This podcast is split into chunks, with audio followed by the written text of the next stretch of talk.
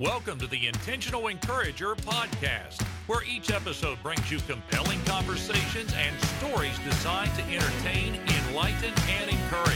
And now here's your host, Brian Sexton.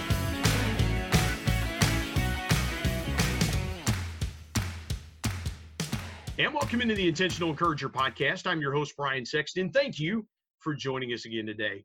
And it's funny how you have people on your podcast that do this for a living. And it's a, it's slightly intimidating because when you're somebody like me that has limited skills and you're talking to a guy that does it on an extremely high level uh, it's a little intimidating but we're going to get through it and we're going to have a great conversation. And this guy is with sweet fish media james carbary. He produces podcasts for b2b brands author of Content Based Network, the executive producer of B2B Growth, which is in the top 100 marketing podcast. I'm telling you, man, I am already just intimidated because of the, the presence of this guy on this podcast. You can find him on LinkedIn at James Carbary, but you can find him right now on the Intentional Encourager podcast. James, how you doing, brother? I'm fantastic, dude. You are way too kind, and there is nothing to be intimidated about. You're over there crushing it.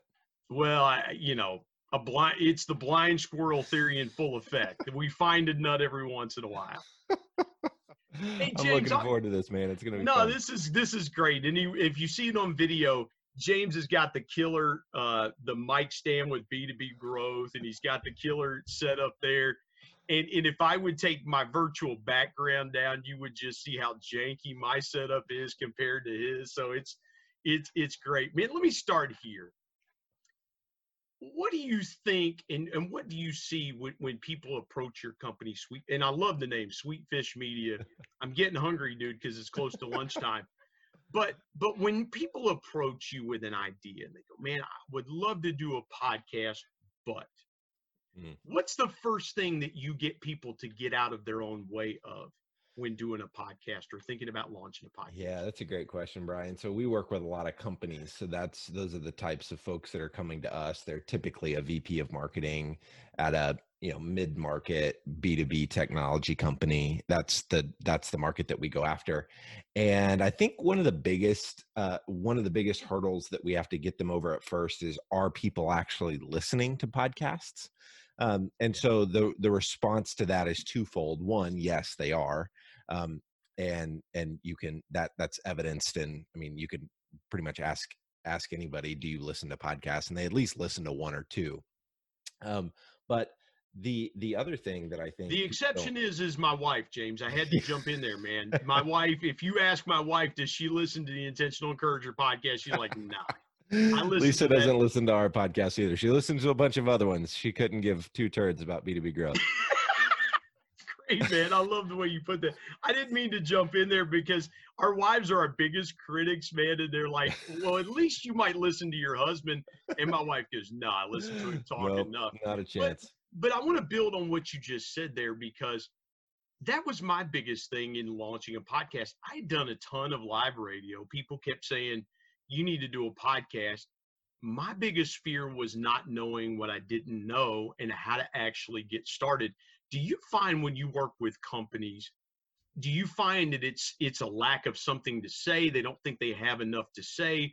Or is it how do we even start by doing this? How do we launch this thing the right way? Yeah i think it's how do we launch it the right way? I think it i i, I also don't think that they understand that podcasting the benefit of podcasting is more so in the value they're going to get from the podcast as a content flywheel. So thinking about the podcast as an engine that creates lots of different content, right? So we're recording this on Zoom right now.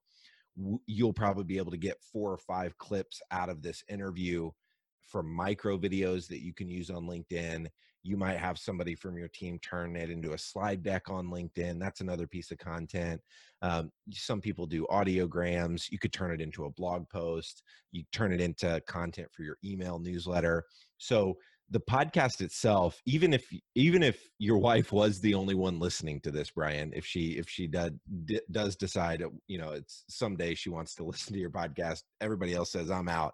If she's the only one that listens to it, uh, the content that you can create from the podcast it's actually still worth doing it just because of the the content flywheel that it creates. The other reason and what it, it's what i wrote the book about uh, content based networking the the value from your show is more in the relationships that you can build with your guests that you feature.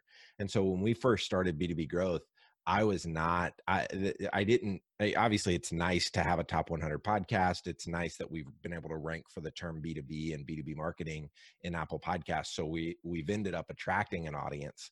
But even if we didn't have an audience for the show, it would still be worth it because when I reach out to a VP of marketing at a B2B tech company and I ask them to be a guest on the show, they they usually don't ask how big the audience is. They just say yes because it's very rare for someone to be asked to be a guest on a podcast especially if you're not an author or if you're not a big name in the space. And so we intentionally go after people that we think could ultimately make a decision to buy our service. We invite them to be a guest on the show. We highlight their expertise. We talk about what they're an expert in and then and then the friendship starts to happen. Then we actually because we've had an interaction with them on our show we we you know stay in touch with them on linkedin and if we think that they could be a good fit for our service um, we'll either bring it up to them or they bring it up to us and that's really the value of podcasting for companies that nobody is thinking about is when you're a media producer you can all of a sudden get your foot in the door into rooms that you've never otherwise you know would have been able to get into but you can step in because you host a you know because you host a podcast or because you do a blog or because you have a linkedin video series it doesn't even have to be podcasting it can be any sort of media um, but whenever you turn your spotlight on the other person, uh, it's how Oprah became famous. Oprah has an yeah. extremely compelling story, but we don't know Oprah's not a household name because she's got a compelling story herself. She's a household name because she became famous interviewing famous people yeah. and shining the spotlight and and being vulnerable and like her approach to interviewing uh, is is fascinating and uh, she got famous on the back of highlighting other people's stories um, both famous people and non-famous people uh, yeah. honestly and so uh, so I, I think we can take a lesson from oprah there and go man uh, i can grow my influence and i can grow my reach by shining the spotlight on others and you're obviously doing a fantastic job of that with this show but um, but yeah, that's that's where I think the benefit is that that a lot of folks are not necessarily thinking about and so my entire book is about how do you how do you reverse engineer relationships with the people yeah. that can actually help you make your dreams come true and in in a corporate setting you know that that that tends to be referral partners or it tends to be potential customers um, but yeah. it could also apply to the college student who's trying to figure out what the heck they want to do and and they don't they, they they want to know hiring managers of companies they want to work for in their city but they don't know how to get to know them. They just hope that their resume gets picked from a stack. Well if you started a show called you know best in huntington or whatever the name of the show would be and you went and interviewed business leaders at companies in your city now all of a sudden you would have relationships with people at these companies that could actually hire you. And you yeah. took you took the you took the took the reins of your own life instead of waiting on them to come to you uh, you proactively did something that allowed you to go to them. Well and and james i want to unpack that for just a second. There was a ton of truth there in in what you just said. That's the whole reason for the intentional encourager podcast because i've got 25 years of sales sales management customer engagement experience. There are a lot of people doing sales podcasts. Mm-hmm. i wanted to do a podcast that put expertise aside because the reason that I did the Intentional Encourager podcast is, and I didn't realize it when we started, was when people are going through things like we've gone through with this pandemic, mm-hmm. expertise is not nearly as important as encouragement. And I wanted to spotlight the stories. I wanted to tell the stories of people like yourself who are influencers on LinkedIn, who are who have larger platforms that I'm connected to and are friends with that people didn't know the backside of the story. People didn't know the obstacles that they have overcome because everybody just sees, oh man, James has got this huge platform. He's, he's, he's killing it right now. Man, I wanted to showcase the grind. I wanted to showcase what was behind the reason why that's why and that's why I reached out to you, James, was on a post that that I commented on and I said, Man, why don't you come on the podcast and tell your story? And obviously it was compelling enough for you that we made it happen. And that's what we're trying to do. And I love what you said there. It has never been easier to get your message across right now, especially if you're a business. Why not do a podcast and and not to offend anybody in the radio space that sells advertising or things like that because it's a necessary component but man you can you can advertise yourself and tell your own story in your podcast and be an authority in whatever you do. Let's say you let's say you're a tire shop in huntington like you mentioned. Yeah. Well man do a podcast on hey winter's coming. We're going to do a podcast today. We're going to do a 20 minute podcast on the stuff you need to do to winterize your car. And it's it's a commer it's a 20 minute infomercial mm-hmm. in a podcast or you know you call up the guy that's the the vp of marketing for firestone and you have him on your podcast or the the vp of product development for bridgestone and you have them on your podcast. I love what you said there. So let me go here just a minute james. What do you think the biggest challenge is for podcasters today? Because the space is getting more and more crowded. So what's the biggest challenge for podcasters that you see and and how do podcasters kind of go how, how do they keep the fuel the encouragement going to keep going when their audience doesn't seem to be growing that's yes. the question i really want to ask yeah so so i i think what i see most podcasters lacking I, they they're doing it uh, for the love of talking to smart people. They're doing it for the love of uh, almost like the the the art of it. It's a very fun thing to do. You're getting to hop on and you're talking to people that you never would have talked to before. Uh, you're getting to have fascinating conversations. You're learning a ton yourself. But the thing that I see a lot of podcasters lacking is strategy with their show and content based networking is is a is a critical piece of the strategy especially if you're in b2b And so many people think the show needs to be about me or the show needs to be about my expertise but you notice with b2b growth we did not name the show the b2b podcasting show and that was very intentional we didn't name it the sweetfish media show we named it B2B growth because that's what our why ideal James buyers why James about. Carbary is an expert. You know, yeah. that you didn't you didn't you didn't say that, right? Right. And and so you do that for a couple different reasons. One, people that we're trying to reach, they're in-house B2B marketers at at these tech companies. They're not searching for B2B podcasting inside of podcast apps because B2B podcasting is a sliver of what they're having to think about on a day-to-day basis. They're thinking about how like how do they how do they grow the their company's brand they're thinking about how do i hit the metrics that my ceo is wanting me to hit they're thinking about uh, mqls and sqls and how do i align with my sales team and so we we want to create content that is helpful for them on their terms and then we'll sprinkle in content that showcases our expertise but the show is not about our expertise. So that's a that's a massive mistake that i see companies make. They want to name the show after themselves or one of their core values or their expertise when in reality the people that they want to listen to the show don't actually care about their expertise as much as they care about getting their job done and, experiencing success in their job. And, and so the SEO firm that just does a show on SEO, uh, that's that's it's limited in in the benefit that it's going to add to their ideal buyer uh, because uh, a show all about SEO uh, is likely going to to draw a lot of your competition other agencies that only focus on SEO.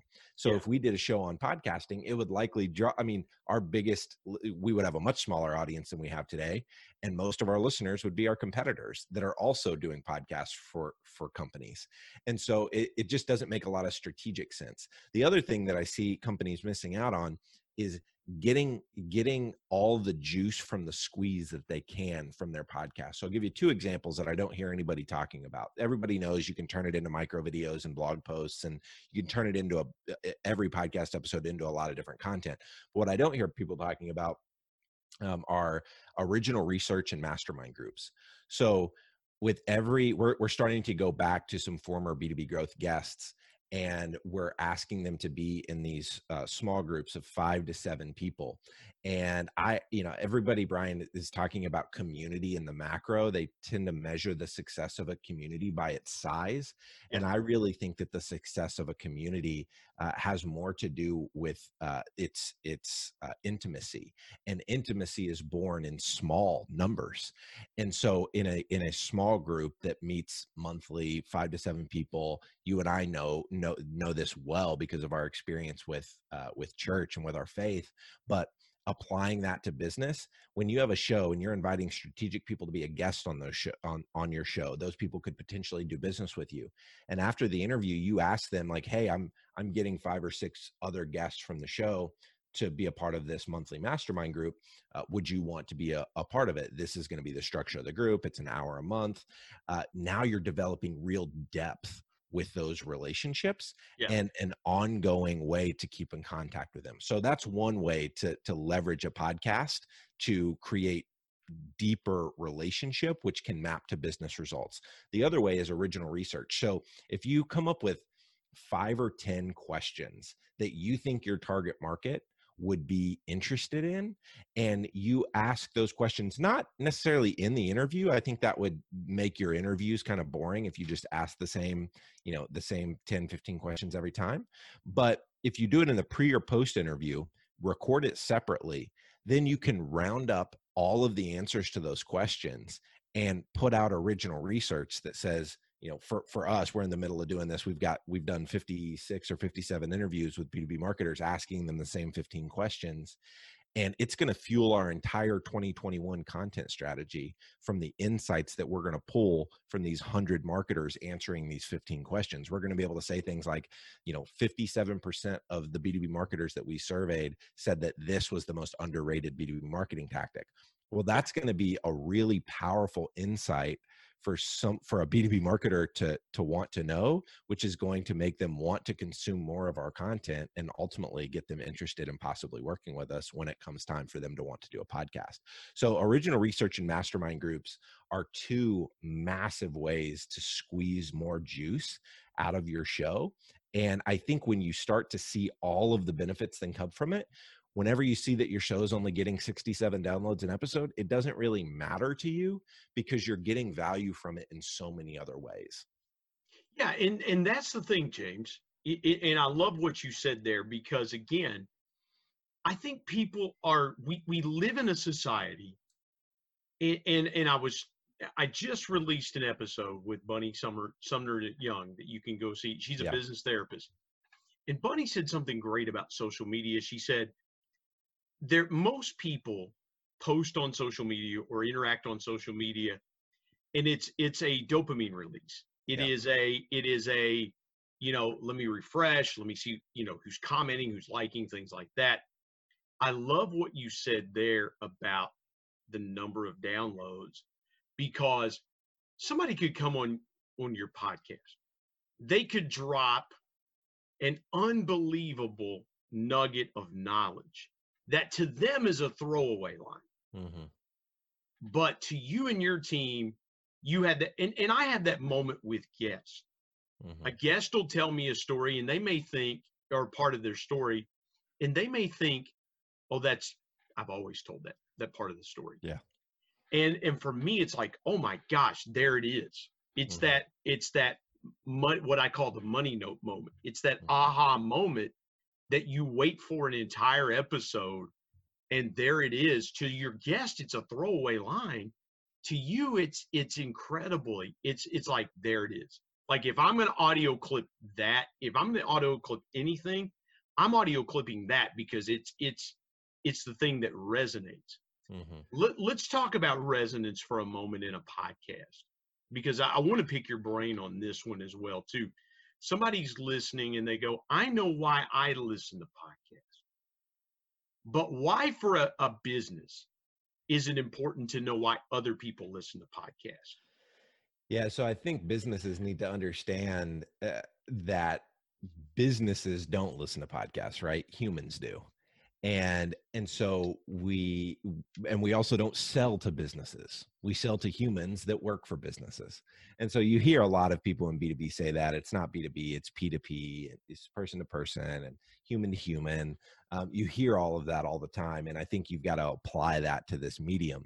People are listening to podcasts and they're not just listening to business podcasts they're listening to podcasts about parenting about their faith about uh, about serial, you know, the the the you know whatever the murder mystery, you know, podcasts and stuff that that are happening all over the platform right now. Yeah, and, and so uh, humans are listening, and if humans are are are paying attention to something, then you as a business need to figure out how to get yourself there.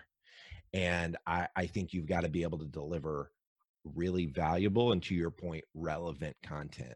Um, there's there's one thing that we've been teaching a lot this year uh, we call it pov discovery. It stands for point of view discovery. Yeah. and uh, the the thing that we've been teaching a lot of our clients to do um, is to ask three questions in the pre-interview with your guest. And in that pre-interview uh, you're trying to draw out a distinct point of view something that they believe that a lot of other people might not believe or they might not be exposed to that type of thinking. In those three questions, the first one is what's a commonly held belief in our space that you just passionately disagree with? And that will get them talking about something that probably goes against the grain of, of common knowledge. That content tends, tends to be incredible.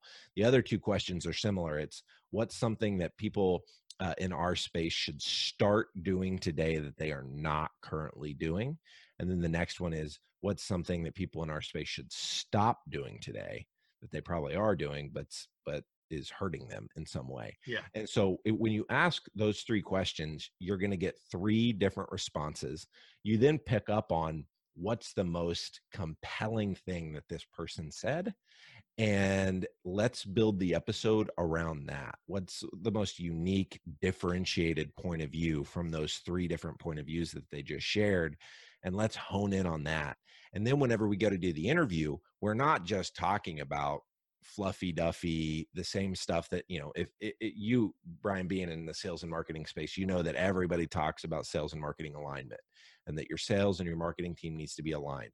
If i hear one more person tell me that sales and marketing needs to be aligned i'm going to go through my throw my head through a wall. Yeah hey everybody brian sexton here. I want to tell you about our sponsor seo national. Seo stands for search engine optimization. Now what's that you might say? Well search engine optimization helps you show up higher on search engines in front of paying customers for words that you as a business owner can monetize. What a great concept. SEO National is owned by my good buddy Damon Burton, who's been a guest here on the Intentional Encourager podcast. Not only has Damon and his team worked with businesses of all sizes, from e commerce startups to NBA teams and Shark Tank featured businesses, but more importantly, Damon and his team are about transparency, trust, and providing lifetime value. So much so that he still has his first customers after opening SEO National 14 years ago. Let me give you some intentional encouragement and call Damon and his team today at 855 736 6285 or go to www.seonational.com and get a free quote. Let me, let me jump in there. I, yeah. I, I, I got to jump in there. First of all, shameless plug people buy from people my book will be out yes. late november so you know shameless yes. plug on my own podcast there but but you you brought that up i don't think sales and marketing should ever be aligned because marketing has typically has no idea what sales does especially outside sales yeah. which was was the world i lived in for for over 20 years because again you've got somebody in an office typically and, and if the marketing person does go out into the field it's to work with salespeople to get to get get a feel yeah. of what so i think you're 100% right. And the second thing i wanted to jump on there and kind of piggyback is this and i said this when i was talking to somebody just on a one-off conversation.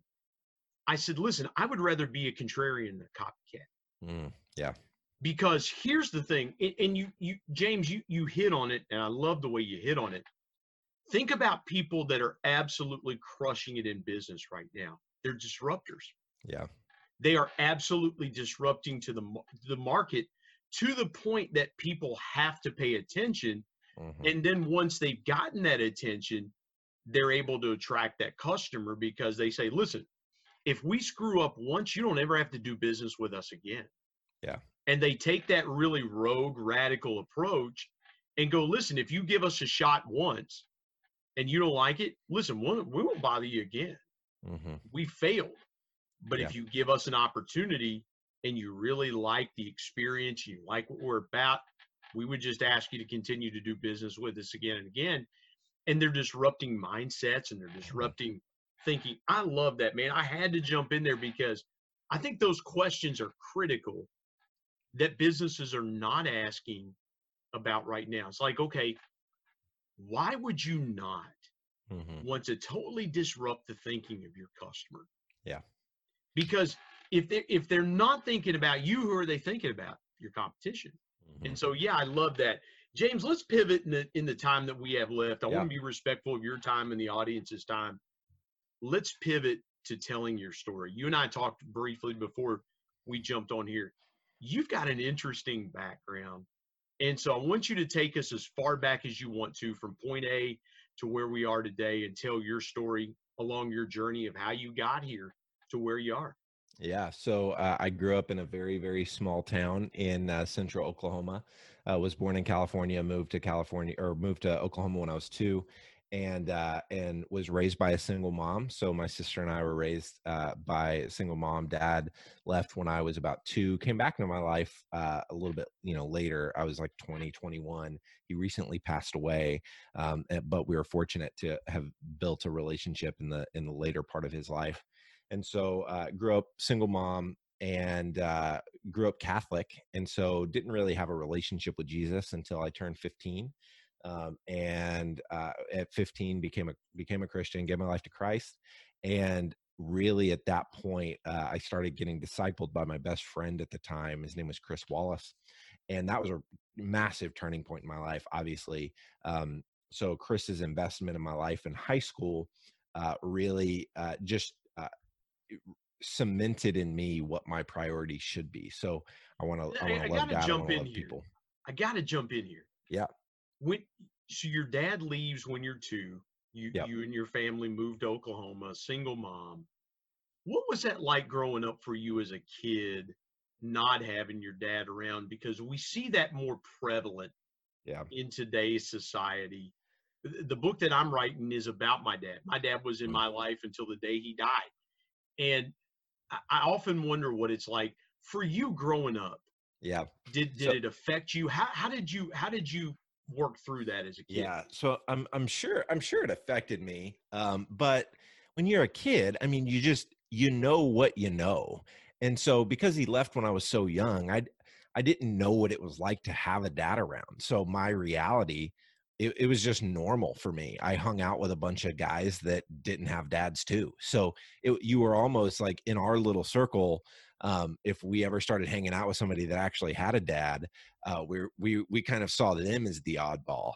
Um, and so uh, I, I think I was very very fortunate in that way. I wasn't I, I don't I wasn't a bitter kid. I wasn't I wasn't pissed that I didn't you know didn't have my dad around. I'm sure it was hurtful, and I'm sure I've got you know some issues as an adult from you know the the ramifications of not having a father uh, in in my life in those in those days. But I think I don't know. It's just been really cool to see God's hand on my life in it and and the ways that He's provided for me not having that by putting incredible men in my life uh, chris in high school and then that Yeah. parlaying into college and having incredible mentors getting involved in in our church and college and and having guys that were on staff at the church really pour into me invest in me um, call me to to stepping into leadership that i didn't really think that i was um, capable of of doing and in stepping into that leadership god continuing to to refine things and and put more people into my life.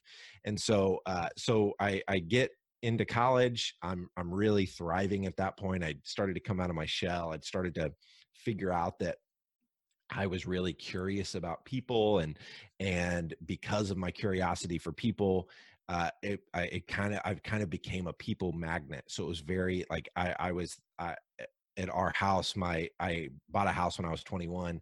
We would always have people come over to our house. We were the kind of the house where everybody wanted to hang out, and I loved it. I was like living my best life whenever there were you know 27 pairs of shoes in my uh, in my front little you know right by the front door, and so uh, really started to uh, see that God had wired me in this way to try to build community and want to bring people together, and um, so that was incredible and then won a sweepstakes when I was 22 years old. I didn't win it, but my roommate's brother-in-law won this sweepstakes through Alltel, and it was one of those things where you you know text one eight hundred Alltel to or you text football to one eight hundred Alltel, and you win an all expense trip to a professional football game of your choice.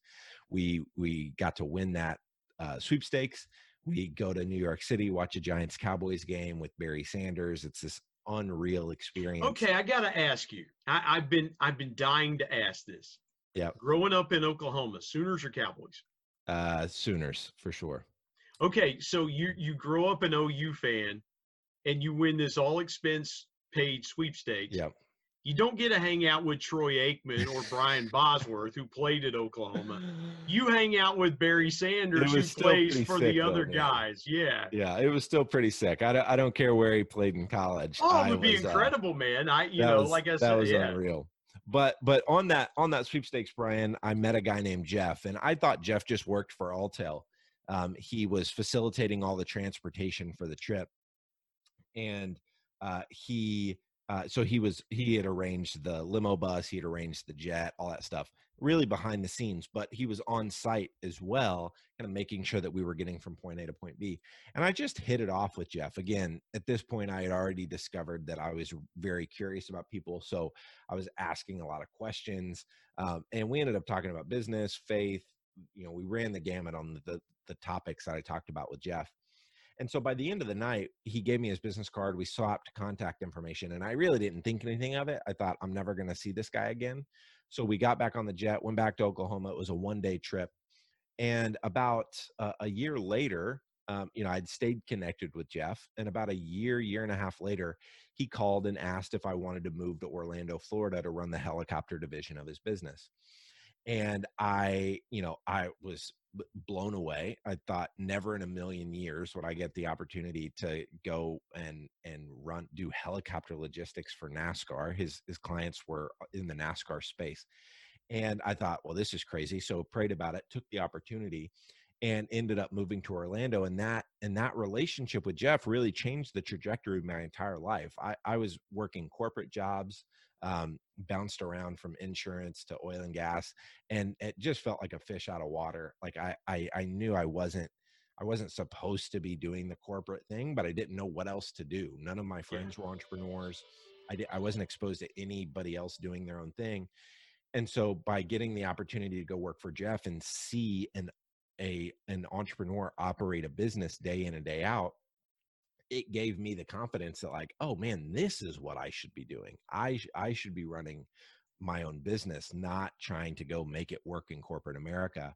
And so i worked for jeff for three years uh, met my wife in orlando. We met at our at our church here in orlando. And so uh, apart from that chance serendipitous encounter with jeff you know, I wouldn't I wouldn't have a business today more than likely and I wouldn't have met my my wife. And so I say all that to say that um, that I I relied on serendipity, and most of us I think rely on serendipity to meet the people that we have in our lives. And so when we came up with the concept for content based networking, it was really out of a desire to help people not have to depend on serendipity for a hundred percent of the relationships that can have a life changing impact on their life. What if instead of depending on serendipity and depending on winning a sweepstakes and meeting somebody that could offer you a job a year later and bring you to a city where you'd meet your spouse and open your eyes to to what your career would be what if instead you proactively said what do i want to accomplish? What are the dreams and goals that i have for my life? Who are the types of people that could help me get to those dreams and goals? And then how can i create content with those people so that i can ultimately build a friendship and and hopefully add value to them so that they can in in you know that they can help me get to where i'm wanting to go but i've got to make it about them yeah and and so so that's that's really the the story that led um to what we're doing today. Now we produce podcasts for companies using the same strategy, helping them find their you know ideal referral partners, ideal customers, um, and uh, yeah. So in a, in a nutshell, that's that's the story.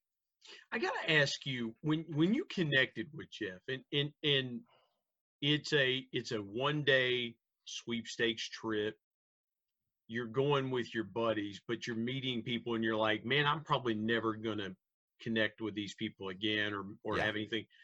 When when when you get around a guy like Jeff, what's the one thing that you learned from Jeff that really helped you and really kind of shaped what you would go go to do because you stay connected and then he gives you he, he calls you for an opportunity but mm-hmm. what was it that you specifically learned from him that's helped you propel yourself in your own businesses yeah, so I I think persistence um, in in that, and I don't know if I necessarily learned that on that day. We talked about a lot of things, and that was I don't know, 12 years ago. So I don't, I don't know the, remember the specific nuances of the conversation um, on the day that I met him. I, I know I, I remember being enthralled, you know, learning that he was the CEO of this global logistics company that, that did stuff with, you know, Verizon and the Olympics and, you know, the Super Bowl and did all these massive events.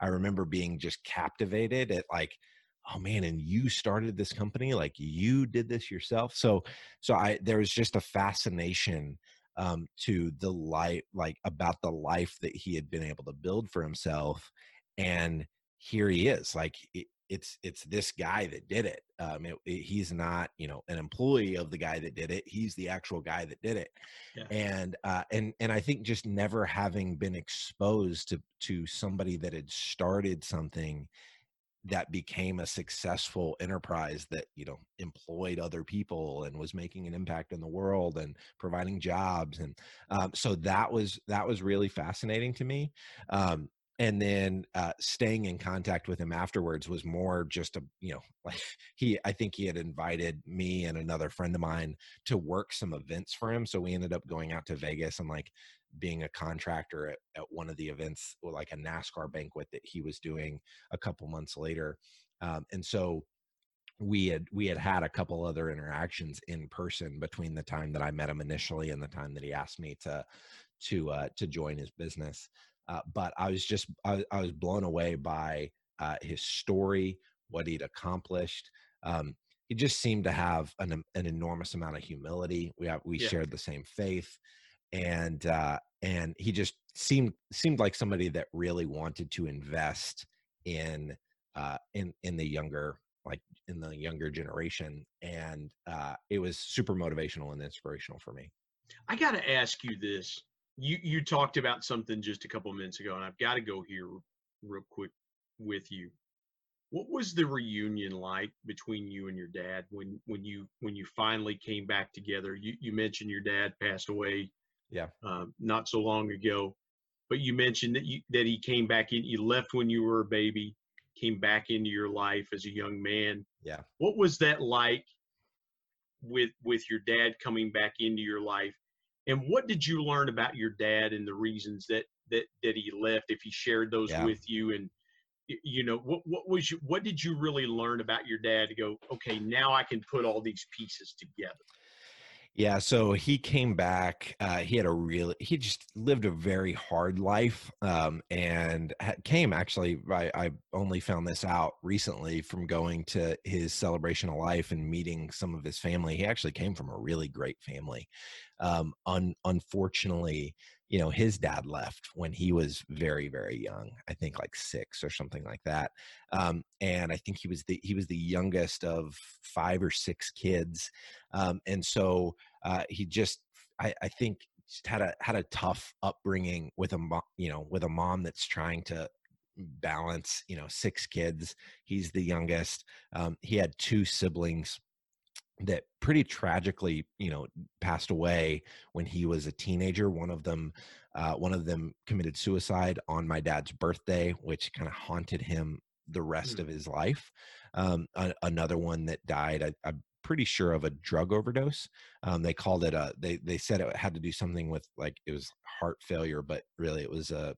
I, I think it was a drug overdose, and uh, and so it was a it was, it was a tough. Uh, he just he had a he had a couple really traumatic things happen to him early in his life, and I don't know that he had the emotional support or anyone to come around him to help him process through that pain and so uh, so that that's what i found out about him. He had gotten to a point in his life where he'd kind of hit rock bottom and you know he he had lost his his uh, job and his uh, previous marriage had you know had not material you know had, had ended.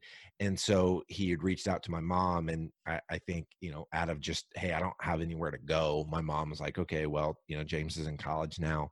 You can come up to oklahoma and stay in his room and i remember when she told me that my my knee jerk reaction was this guy who bailed on you to raise two kids um, yourself is now wanting to come back into your life and uh what like why? Why would you do that? That was my knee jerk reaction and almost instantly i rem I, I remember god like coming down into my into my brain and saying like who are you to like this like you are full of sin and apart from like my grace in your life yeah he'll do that in, man. He'll do that yeah. yeah like you would be in the exact same situation.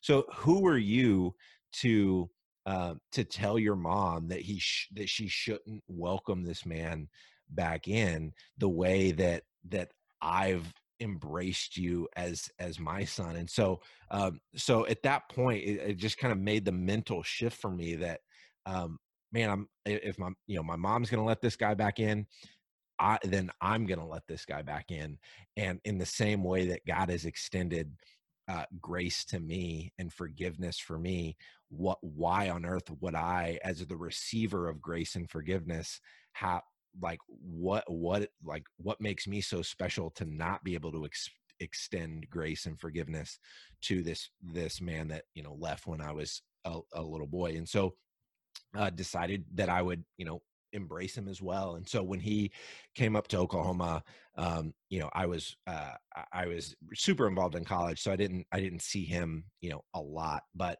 would try to you know go to Thunder games with him whenever I could, or uh, hang out with you know hang out with him, you know, on, on occasion, and just started to build a friendship.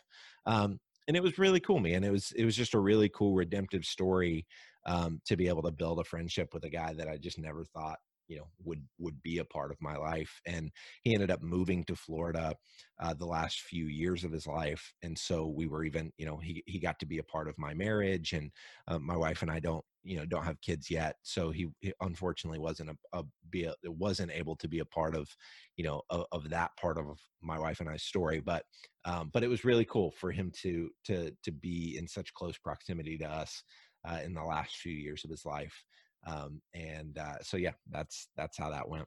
No i'm glad we took time to, to go there because I, I wanted to file that away. I was i was really hoping that we could get there and that's why i wanted to come back to it.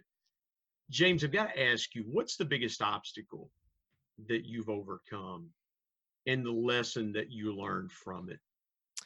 Yeah i think the biggest obstacle for me was probably man there's there's been a lot of them.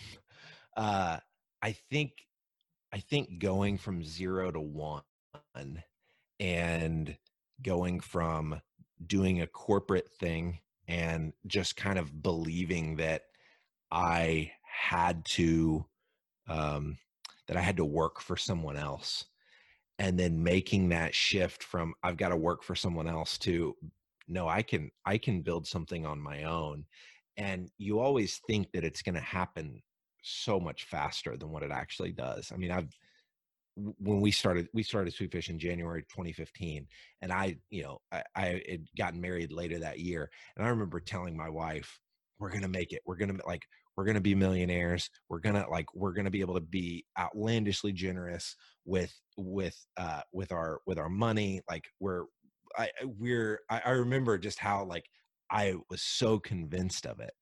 Um, and I was convinced that it was going to happen like that year or the next year, and uh, and it just doesn't work out that way. We're now you know six years into this thing, and uh, and you know we've got 20 employees and the business has grown, but it's it it just took so much more time than I thought. And so I think my encouragement for folks would be i mean that because that was a really it's just a really tough reality to yeah go there You- go there. You, you're going to follow up that's the last question i was going to ask Yeah. you is what's your biggest piece of intentional encouragement?